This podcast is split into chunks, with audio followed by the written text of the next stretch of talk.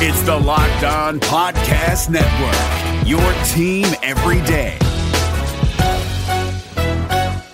Support for this podcast comes from the first one with DJ Khaled, a new podcast only available on Amazon Music. What's up, y'all? This is DJ Khaled, and this is the first one. I talk to the most iconic artists on the planet about songs that didn't change the game, but changed their life. We hear from all the A-list music stars like J Balvin, Nas, and Kelly Rowland, who tell their stories about the first hits that took them to being overlooked to being overbooked. Join me every Thursday only on Amazon Music. Thanks for coming in, Mr. Mahoney. Do you have your member ID card? Yep, I have it right here in the FEP Blue app. See? Great. It's I- awesome. The app can also help me find a provider and keep tabs on my deductibles. Okay, can I Oh, yeah, and my out of pocket spending and visit limits, and I can call the nurse line. I'm really glad it does all that, but I only need to see your member ID card. oh, that's it? Why didn't you say so?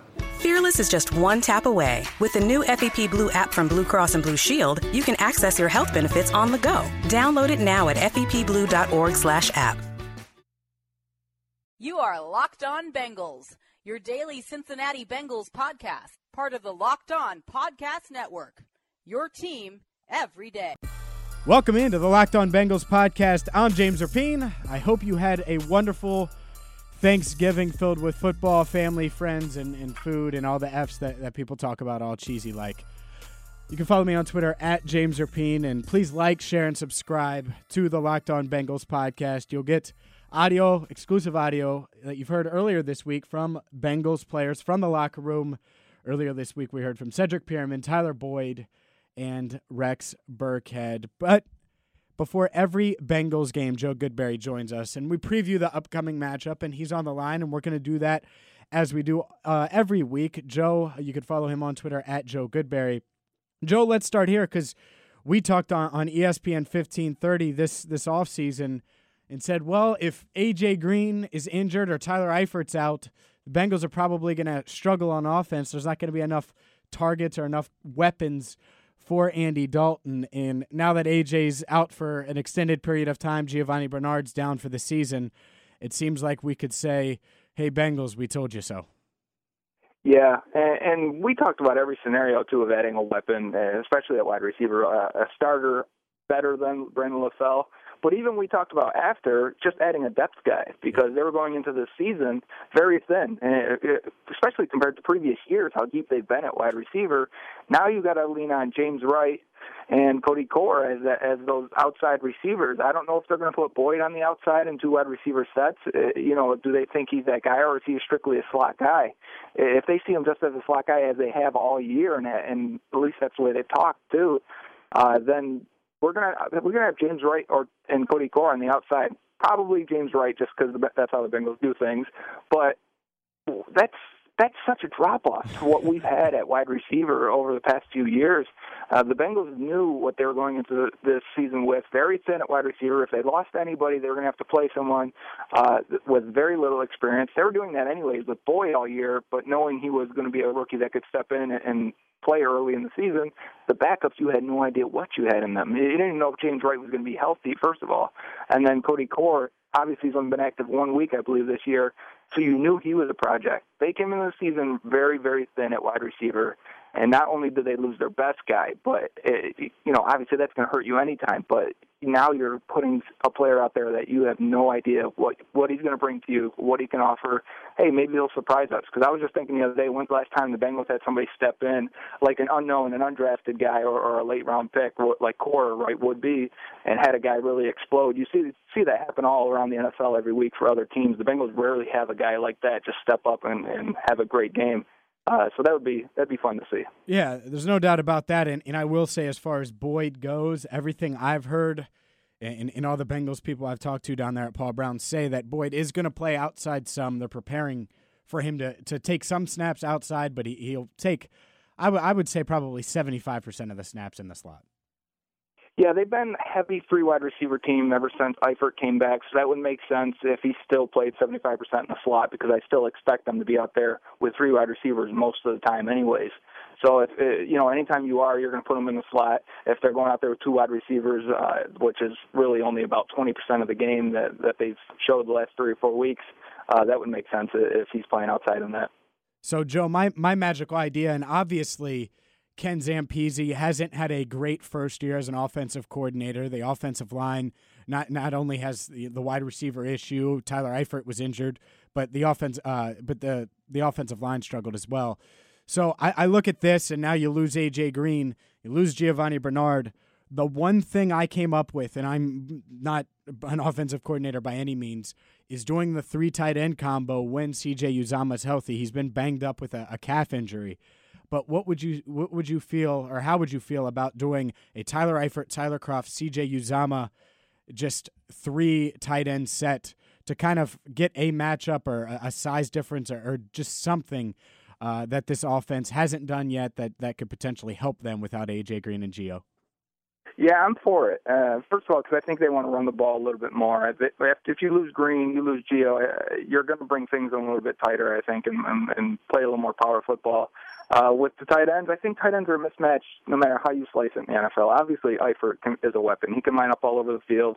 Uh, but you remember Uzomah and Kroft were former receivers also. Uh, they've turned into decent blockers. Look, I think they all have. It's, it's to a credit to them, the guys that are known for their receiving ability have turned into decent blockers. But if Uzomah's healthy, you can split him out. You can split Kroft out. You can do a lot of things with these guys. You can get matchup advantages by bringing in three tight ends uh, the defense is going to lose their corners, or maybe only come in with one corner, come in with a goal line defense, maybe uh, an extra linebacker, bring down a safety, and you split out one of these tight ends. You're going to get a one-on-one matchup with a linebacker or a safety, and I, I gotta like that advantage, especially if it ends up being Tyler Eifert in that situation, which you would expect if they're trying to get him the ball.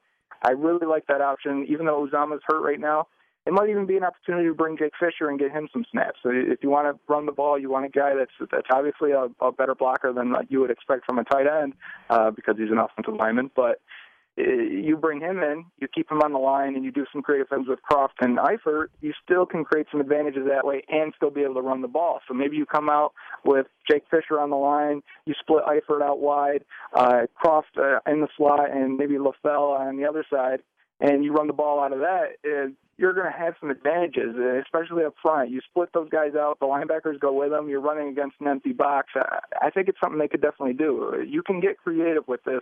You can survive. Uh, if they want to go tight end heavy, I would be excited to see it. If you watch the Redskins, not just this week, but they were just on prime time either last week or the week before. They did a lot of that too, and they had success running the ball. Uh, so if Jay Gruden's got it in his playbook, I, I can imagine it's somewhere in ours too. Yeah, and that's the thing is I look at at the Redskins because I watched him yesterday. I watched him in prime time against Green Bay, and he is creative. And it's not like Kirk Cousins; he's putting up big numbers. It's not like he's chucking the ball down the field. Usually, it's right. it, it's short. It's nothing too crazy. Andy Dalton's the same type of talent uh, wise, I would say. But but I I look at previous Bengals offensive coordinator Hue Jackson. I would trust him in this spot. I'm not sure I trust Ken Zampese to put Andy Dalton in a spot to win with let's face it, so many holes and, and, and they're they're starting behind and going up against a Ravens defense that's one of the best in the NFL. Yeah, the Ravens defense is still pretty good. That their offense might be as bad as ours right now, as bad as the Bengals, but you're right. The defense is still pretty good. Zampese, I, I get it. I don't trust him either. I don't trust that he can get creative enough. I don't trust that he puts Dalton in good situations. When you watch uh, Hue Jackson's offense, and he's getting decent production out of like Cody Kessler and some other really bad quarterback. Not bad, but maybe inexperienced or, or less talented than you would get around the league. I mean, there's the Browns; they haven't won a game, but he's getting decent production considering the talent he's using that quarterback. You look at the Redskins, Jay Gruden is getting very good production out of a guy I would say is extremely similar to Andy Dalton and, and Kirk Cousins. And he's getting very, very, very good production out of him. And, and as you can see, they've been in the playoffs last year. They probably go again this year when you watch the difference of what the Bengals offense is doing, and especially it's a it's a stark contrast from last year with, with Hue Jackson.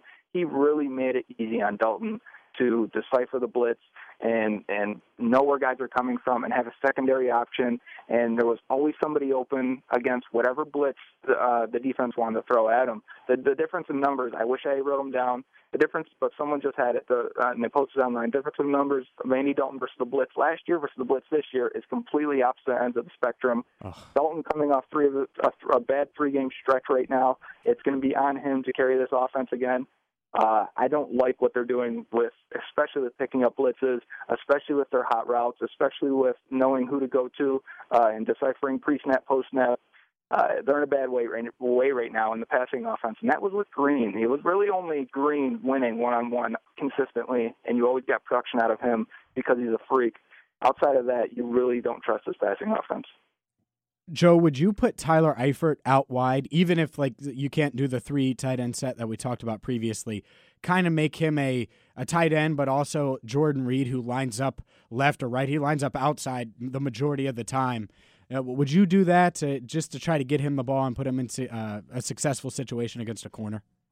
They did a lot against the Redskins. The Bengals did uh, with Eifert. It, it seems like they really had that package ready for the whole year, and they they threw it all out there. He lined up out wide a bunch. He had a couple targets that way.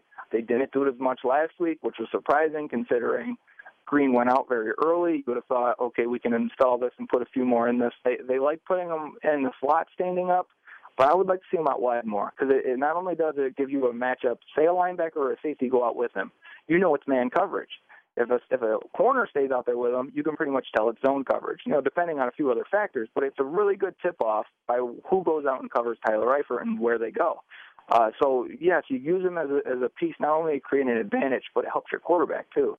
So yes, I would do that, and I would do it often. And, and if Rex Burkhead is going to get to play a little bit more, and I know a lot of fans are excited about him, we know at least you can split him out or put him in the slot. We've seen that before. If they want to get a little creative with him, I think that can also help Dalton read the defenses. So um, it, it'll be interesting to see what they do because now it's not just winning one on one. You really don't have outside of Eifert, you don't have a guy that can win one on one man to man options. I think we're going to get a lot more man coverage this week with Green out. Uh, you're going to have to get creative. It's going to be on the offense to manufacture yards rather than your players just winning one on one matchups. You're listening to the Locked On Bengals podcast. I'm James Rapien. Every week, we're joined by Joe Goodberry to preview the upcoming Bengals game. You can follow him on Twitter at Joe Goodberry. Let's let's look at the the Ravens offense because it's funny. I never thought a 37 year old Steve Smith and, and Mike Wallace coming off of the seasons he had would be well considered better weapons than what the Bengals have. But as bad as this Ravens offense is, let, us actually let's start with the, the, the quarterback, Joe Flacco. Is he as good as he was back when they made that Super Bowl run? And compare him to Andy Dalton. Joe Flacco is uh, he's not good. He's bad, actually. he's not. He's not good. I mean, wow. I know he won the Super Bowl, but those that four game stretch in that in that playoffs was fantastic. It was easily the best he's ever played. I mean, it would have been good for any quarterback to play that that le- at that level. I don't know what went through him at that time, but I remember being super impressed. Like, man, maybe a Joe Flacco arrived.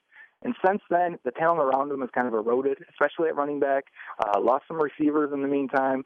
Uh, yes, we're getting production out of Steve Smith, uh, as old as he is, and what Mike Wallace. Credit to you, James, though, because you liked Mike Wallace in the offseason. You really wanted the Bengals to sign him.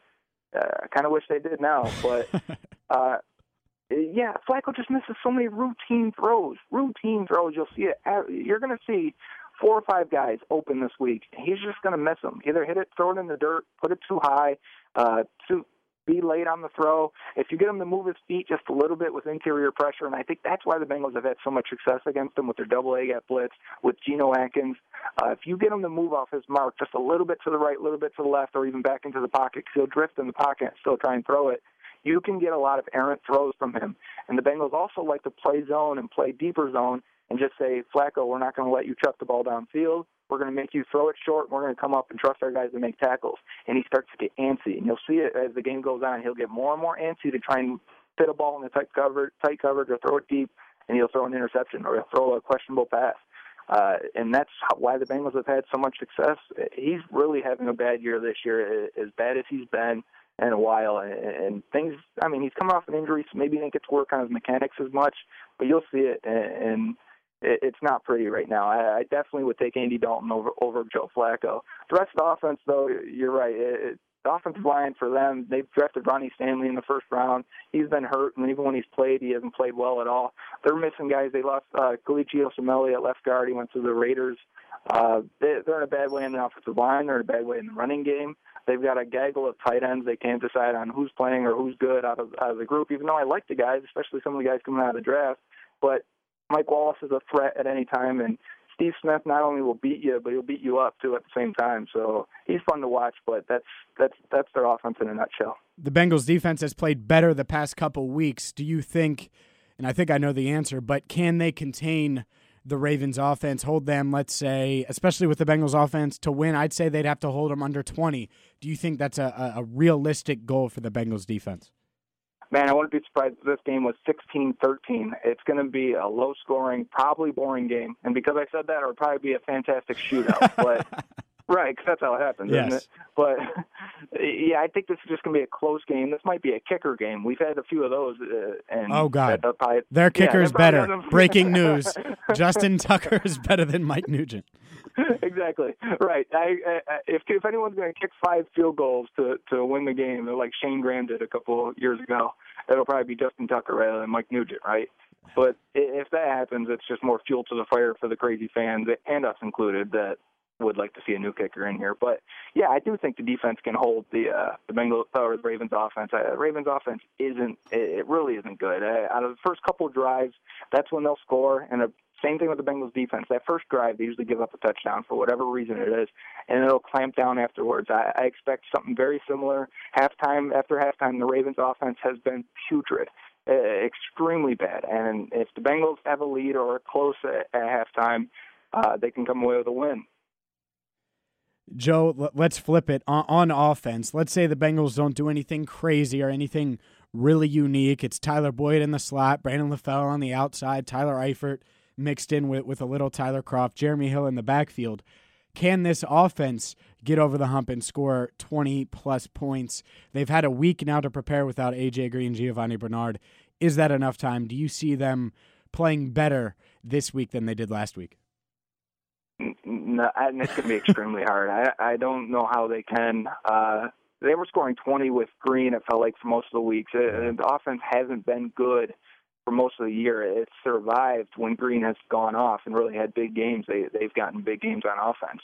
Uh, without him, uh, I don't know who's going to have that to put up that type of production. None of these guys are really burners. You know, even if Eifert catches nine passes, eight passes, they're going for 12, 13 yards a catch. He's not going to be stretching the field. Uh, I, I think LaFell's averaging 12 yards a catch. Uh, Boyd's averaging 10 yards a catch. You're not going to be stretching. The, you're not going to stretch the field. You're not going to just automatically get long gains and, and big touchdowns. But you know what? They weren't either with Green. It was Green or nothing. So it's hard to see them scoring more than 14 a game. I think that's going to be the story of the rest of the year. Uh, 14. Either the, right. They're going to lose every game, Joe. They might win one or two more games the rest of the year, especially yeah, if Green's not here. So 14, yeah, like if it's today. I mean, the, even if the defense is great, it's 14.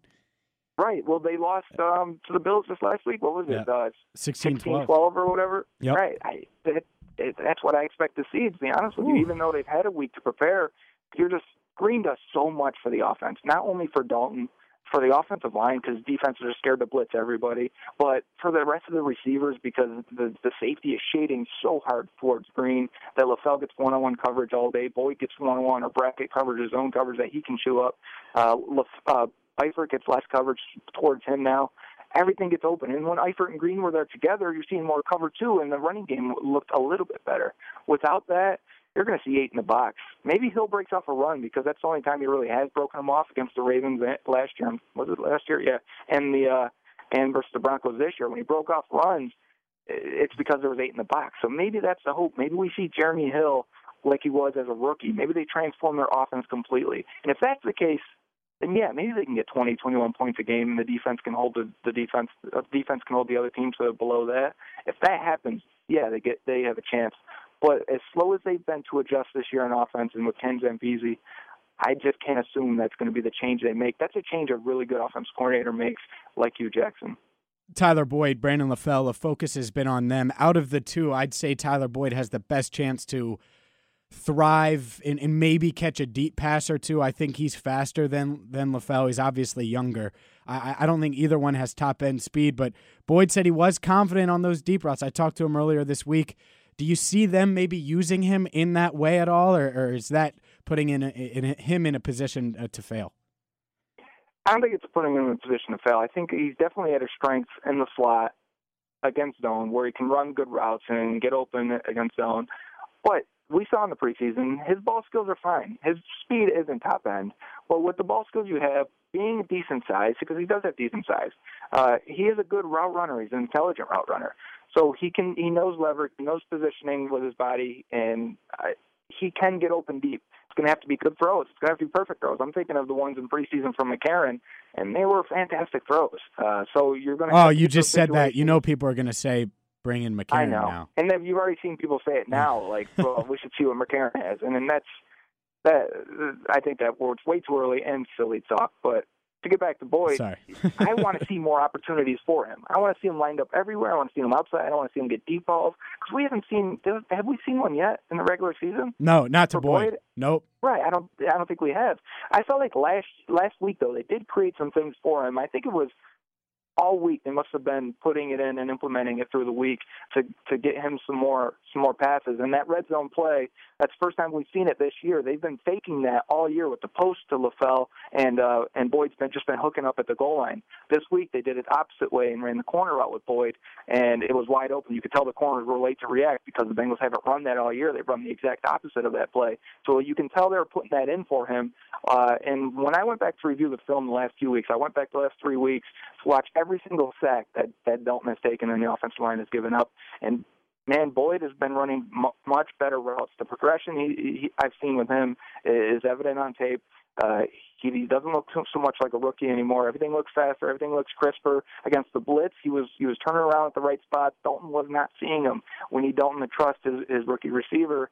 Uh, now he doesn't have a choice because that that's probably is your best guy right now. Yeah, yeah, for sure. I would agree with that. Joe, one more for you. I keep hearing about Rex Burkhead and him taking over, and, and th- there's a, a few angles to this, and, and we'll talk about all three here. One, I think Rex Burkhead is going to get the bulk of, of what Giovani Bernard's snaps were. I don't think it'll be Cedric Peerman. Two, Cedric Peerman was activated this week instead of William Jackson. I disagree with that. I wanted to see the Bengals' first round pick. Wanted to get your thoughts on Rex Burkhead and the fact that they activated Cedric Peerman, not William Jackson. Yeah, before I rant on the personnel decision of deactivating your first rounder for your third, fourth running back, let me talk about Burkhead and what he offers. Uh, Burkhead is he's sneaky athletic because he's white. He's a white running back, so you don't think he's that athletic. You don't think he's that fast. I'm mean, glad you're truth, honest. right? Right. It, I mean, it's the truth. So yeah, that's just how it is. And w- when you look at his combine numbers, his three cone drill is fantastic. It's in like the 97th percentile for running backs. That's why they put him at receiver because his hands are really good. Uh, he, he his cuts are really clean. His uh, he's really agile, and I think he can be a weapon as a receiving back. Plus, he's really good in pass protection. Not as good as Gio, but he's a little bit stronger than Gio, so he might be able to make up for it just a little bit. Plus, he hasn't had the experience anyway, so maybe he'll make up. Um, but when it comes to a third down back or a guy that's going to play in your shotgun in your in your passing situations, he's definitely the guy that's going to get those snaps over Peerman. Has had opportunities before, and he hasn't been a very good pass protector, and he hasn't been a very good receiver either. I don't think, and even if he's healthy, this guy's coming off a broken forearm. So, do we want to play him that much right now? Anyway, I think the Rex can give you most of what Gio gave you, and, and I know Gio's been kind of like an MVP uh, of sorts for them, just as an every down kind of guy, a guy that always seems to make a play when you need it. Even though he hasn't been flashy, hasn't broken off long runs, he has been a very good contributor over the last few years. Uh, I think Burkhead can give you a lot of that, and uh, I'm excited to see him. He's in his last year of his deal. I feel like the Bengals have underutilized him for years now. Uh, he's been really good on special teams this year, and he has been in previous years. But I, I'm really excited to see him and see him get some opportunities. Um, Eh, as far as the decision between Jackson and Peerman, eh, I was so frustrated to hear it. I mean, you kind of knew this team would do something like this, especially after Gio's injury. They said, well, they said the plan was all along to bring Jackson back, but Bernard's injury uh, really forced the decision to get a third and a special teams running back, you know, activated like Peerman. That just sounds crazy to me. It, there's there's third and fourth running backs getting dropped and picked up and put on waivers every week in the NFL. Teams don't sweat it at all. But here you have the Bengals sweating out Cedric Peerman, who seems like a great guy, and he's been a really good teammate and a really good contributor to the team for a lot of years. Uh, but when you're talking about a first round pick, and we've talked about this continuously, they draft these guys and they don't play them. They don't give them snaps. Uh, they they go two years without knowing what these guys are. They they give them a little bit of snaps in year three. Look at Darqueze Dennard right now, and now they have to pick up the option on Dennard for ten million dollars this off season. And do you know what he is? Because I don't know what he is yet. We don't know how good he is. People want to call him a bust. He's played 300 snaps. We don't know what Darqueze Dennard is in year three. We have Dre Kirkpatrick. They had to do the same thing with him, and now he's going into going into a free agent year. And we had a bad year last year, a really good year this year. I don't know what he what consistency he is. Is he this guy? Because I'll pay this guy. Is he going to fall back to last year? Is there uh, an in between somewhere? We don't know because we've only gotten two years of starting experience out of him. It should be four. It should be five years. Uh, you can't keep doing the same thing over and over and over again. Uh, we got we got Jake Fisher right now. We've gotten how many snaps out of him? How many starts out of Jake Fisher? When Cedric Ogbuehi is playing so bad at right tackle, uh, they let him fight through it. But we can't get Jake, Jake Fisher on the field. Clint Boling's playing with a separated shoulder and, and making himself look bad the last two weeks. I really feel bad for the guy because he's so good uh, any other time. You can't play Jake Fisher at left guard for a couple weeks. You got to find a way to get these guys in the game and playing and contributing for your team. Uh, they're cheap labor. You see these teams that go to the Super Bowl and go mm-hmm. deep runs in the playoffs. Yep. They're getting contributions from young players that don't cost anything on the cap. The Bengals waste those years, are forced to pick up options and, and fifth year uh, for you know, a risk like Dennard, I mean, uh, Kirkpatrick was a risk to pick that up. They, he was coming off a bad year, and they had to pick that option up. Dennard, you don't know what he is, and you got to pick that option up.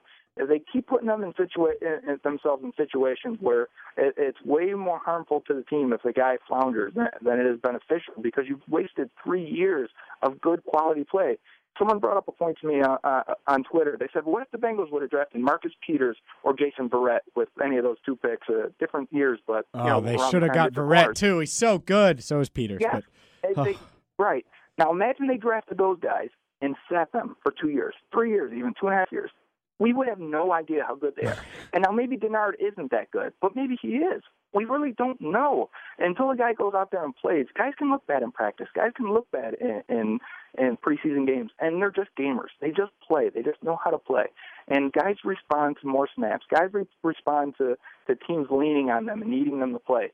But just imagining the Bengals sitting Verrett and Peters because they're rookies and this is how the Bengals do it. It just that that that drove me nuts. And thinking how much I like Jackson pre pre draft, how much so many analysts like Jackson pre draft as number one corner or maybe even a top fifteen guy, and here he is sitting uh, sitting and wasting his entire year uh, and now we got to choose what we're going to do with, with Kirkpatrick.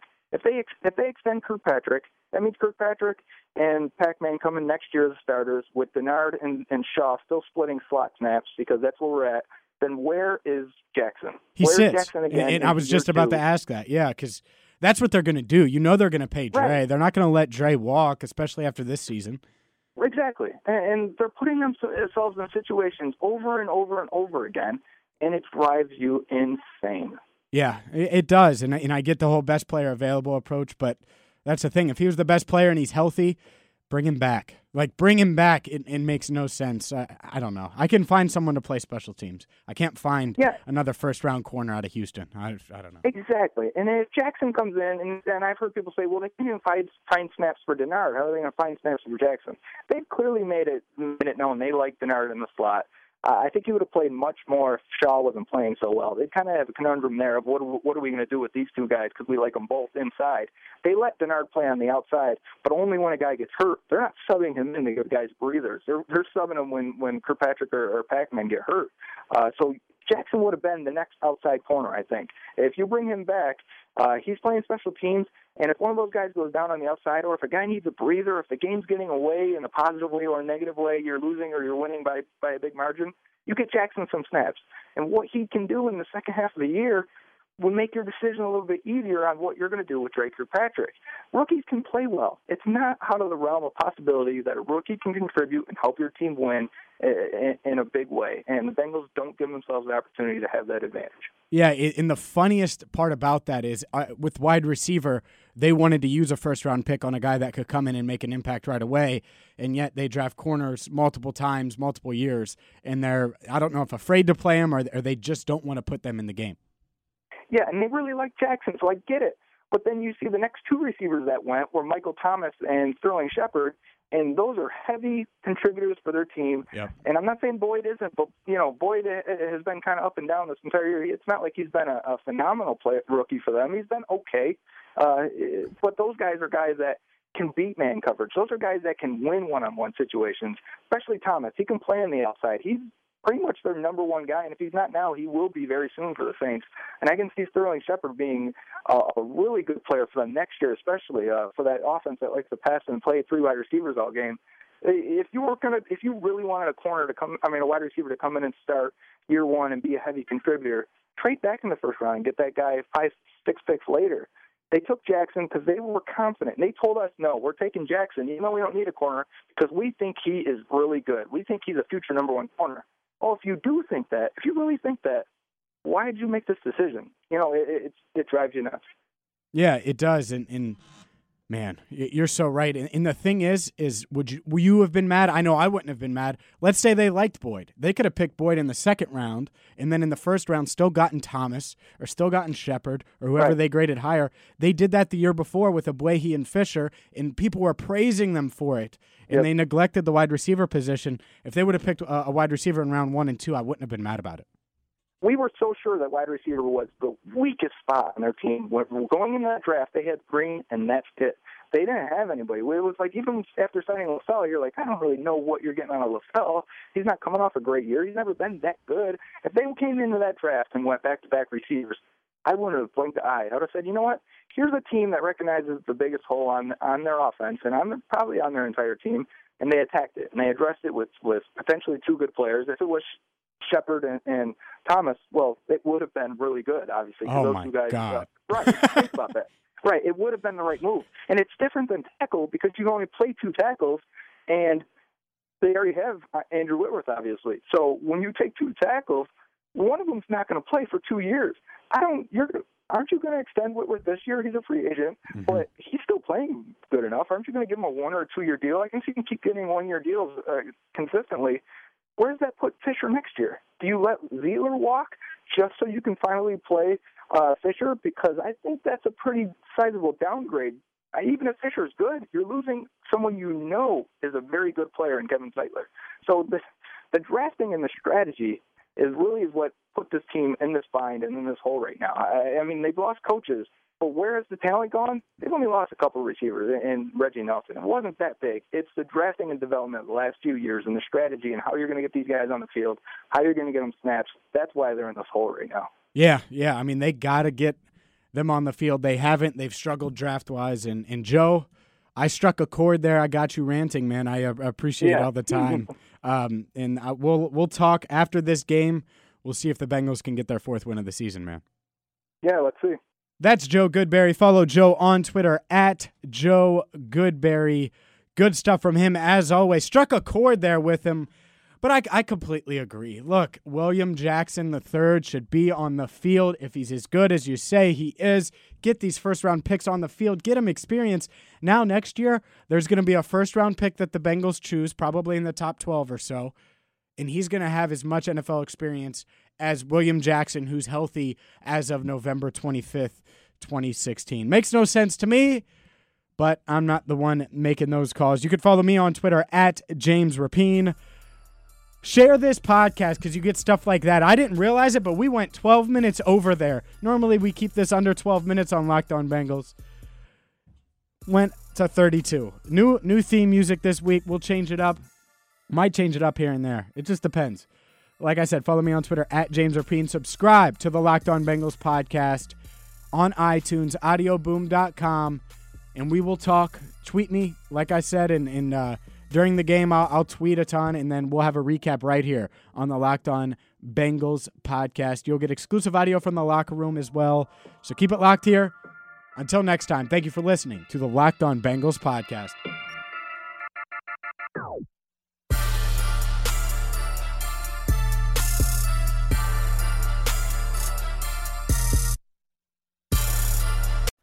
Did you watch the 2020 Reds with higher expectations than a first round wild card exit of epic proportions?